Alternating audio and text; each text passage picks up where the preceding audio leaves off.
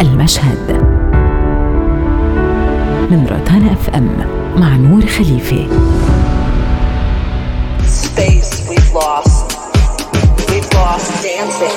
الجميع متساوون هنا.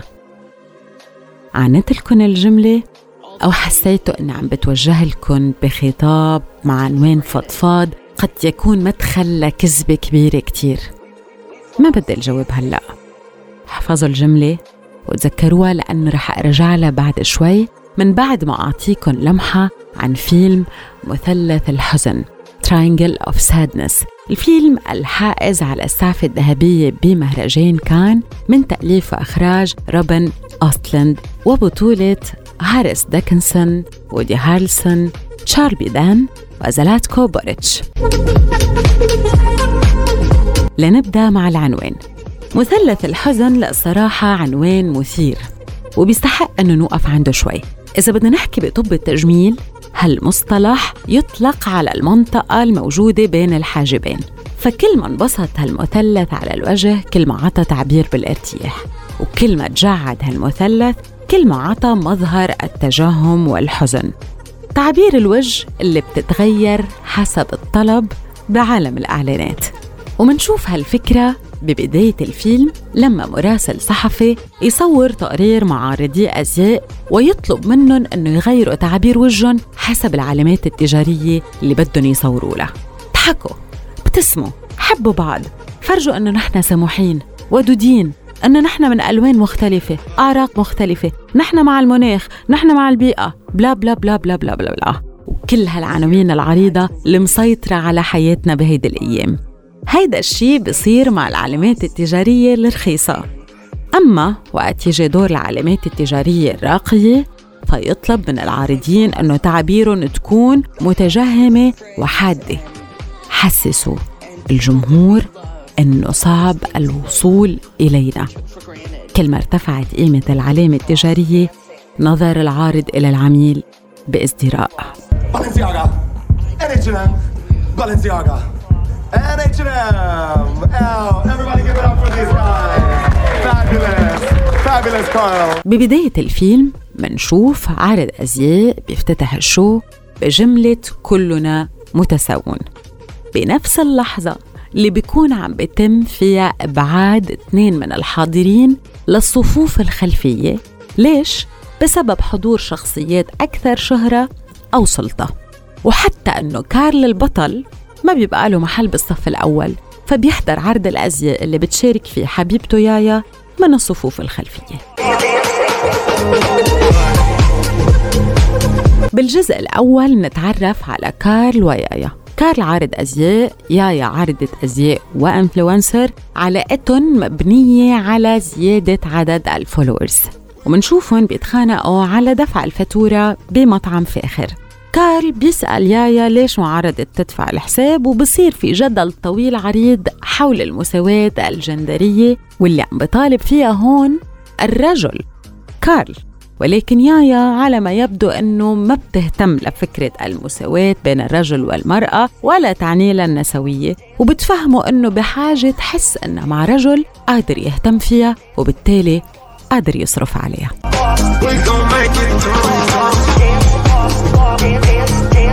الجزء الثاني بعنوان على اليخت بتم دعوة كارل ويايا مجانا كمشاهير social media ليقضوا وقت على متن سفينة سياحية فاخرة بتضم شخصيات من أصحاب الثروات من المجتمع المخملي.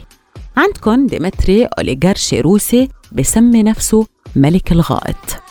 وزوجين مسنين من تجار أسلحة مليونير وحيد يعمل بمجال البرمجيات امرأة مقعدة مصابة بسكتة دماغية وقبطان السفينة اللي عم يلعب دوره وودي هارلسون الماركسي الدائم السكر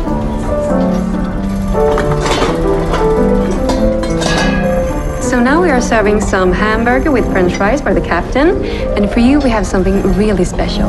We have some grilled and smoked octopus along with some caramelized lemons. And on top, our beautiful garden of flowers. Please enjoy.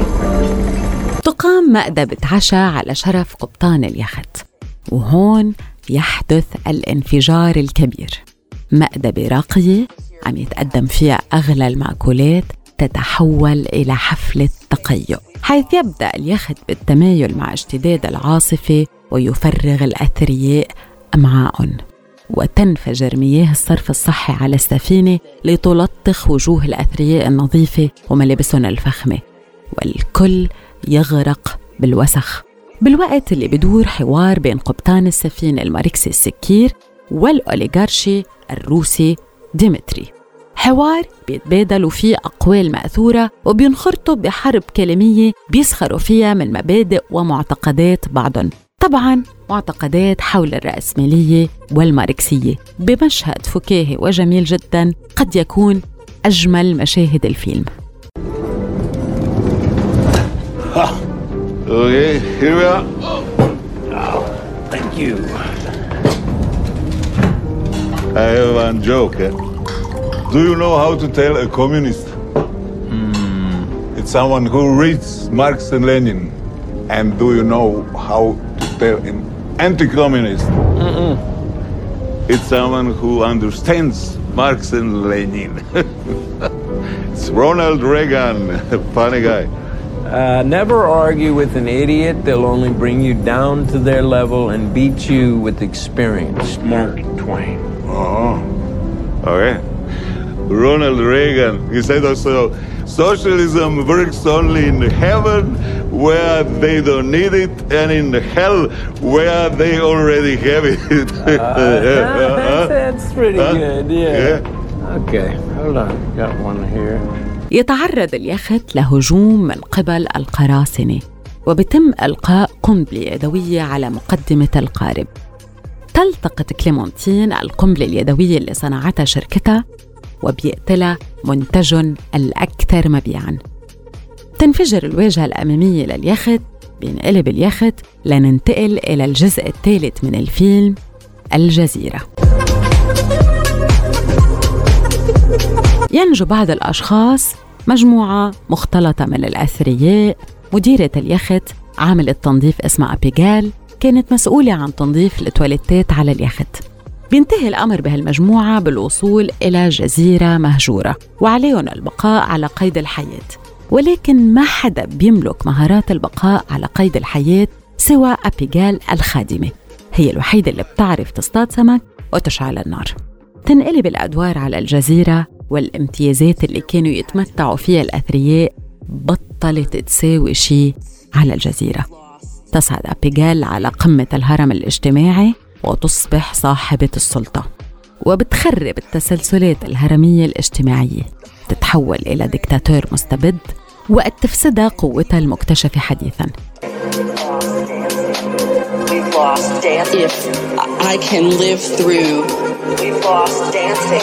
بالنسبة للمخرج روبن أصلند اللي بينتقد النظام العالمي الحديث بمعظم أفلامه.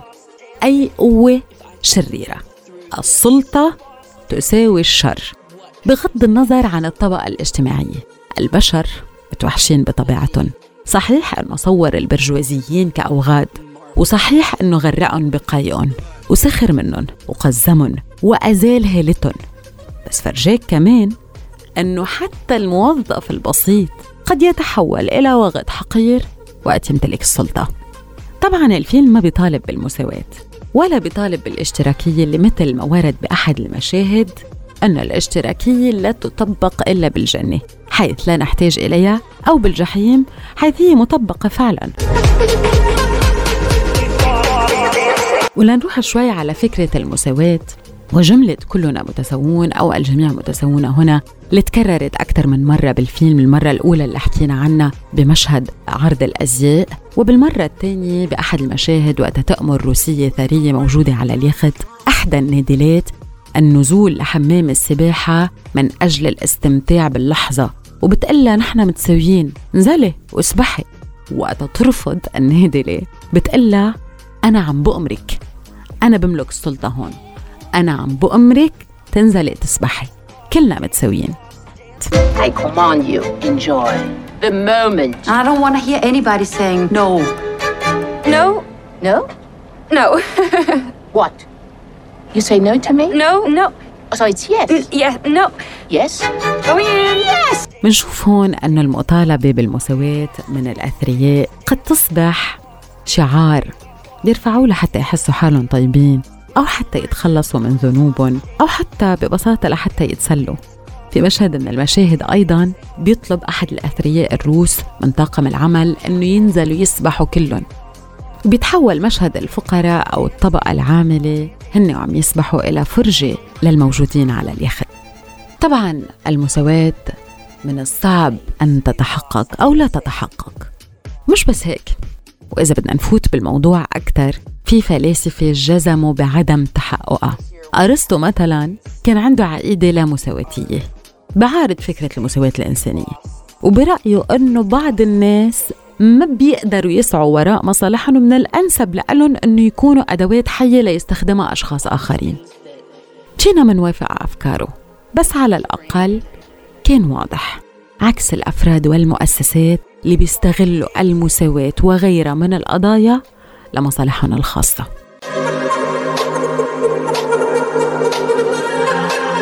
الفيلم بيسخر من كل شيء. يسخر من المجتمع الاستهلاكي يسخر من النسوية من الماركسي الأمريكي اللي بيرفض أن يوصف بالشيوعي وبصر على أنه ماركسي وليس شيوعي وبيستعين بمقولات لينين وماركس من دون ما يفهمها. بيسخر من الرأسمالية بجميع صورها. بيسخر من تاجر القنابل بيسخر من سطحية مشاهير ال social media وكذبهم وتحويلهم إلى مجرد أدوات بيسخر من كل شيء. وكل مشهد بالفيلم في رسالة وبعبر عن فكرة. جملة عظيمة أتت على لسان القبطان قبطان السفينة بيقول ما بهمني كيف الناس بتشوف حالها وقليل كتير الأشخاص اللي بيطلعوا على حالهم بالمراية وبيقولوا أرى وحشا عم شوف وحش. من بعد ما تشوف الفيلم طلع بحالك على المراية وجرب تشوف حالك مثل ما أنت. بلا فلتر. بودكاست المشهد. من روتانا أف أم مع نور خليفة.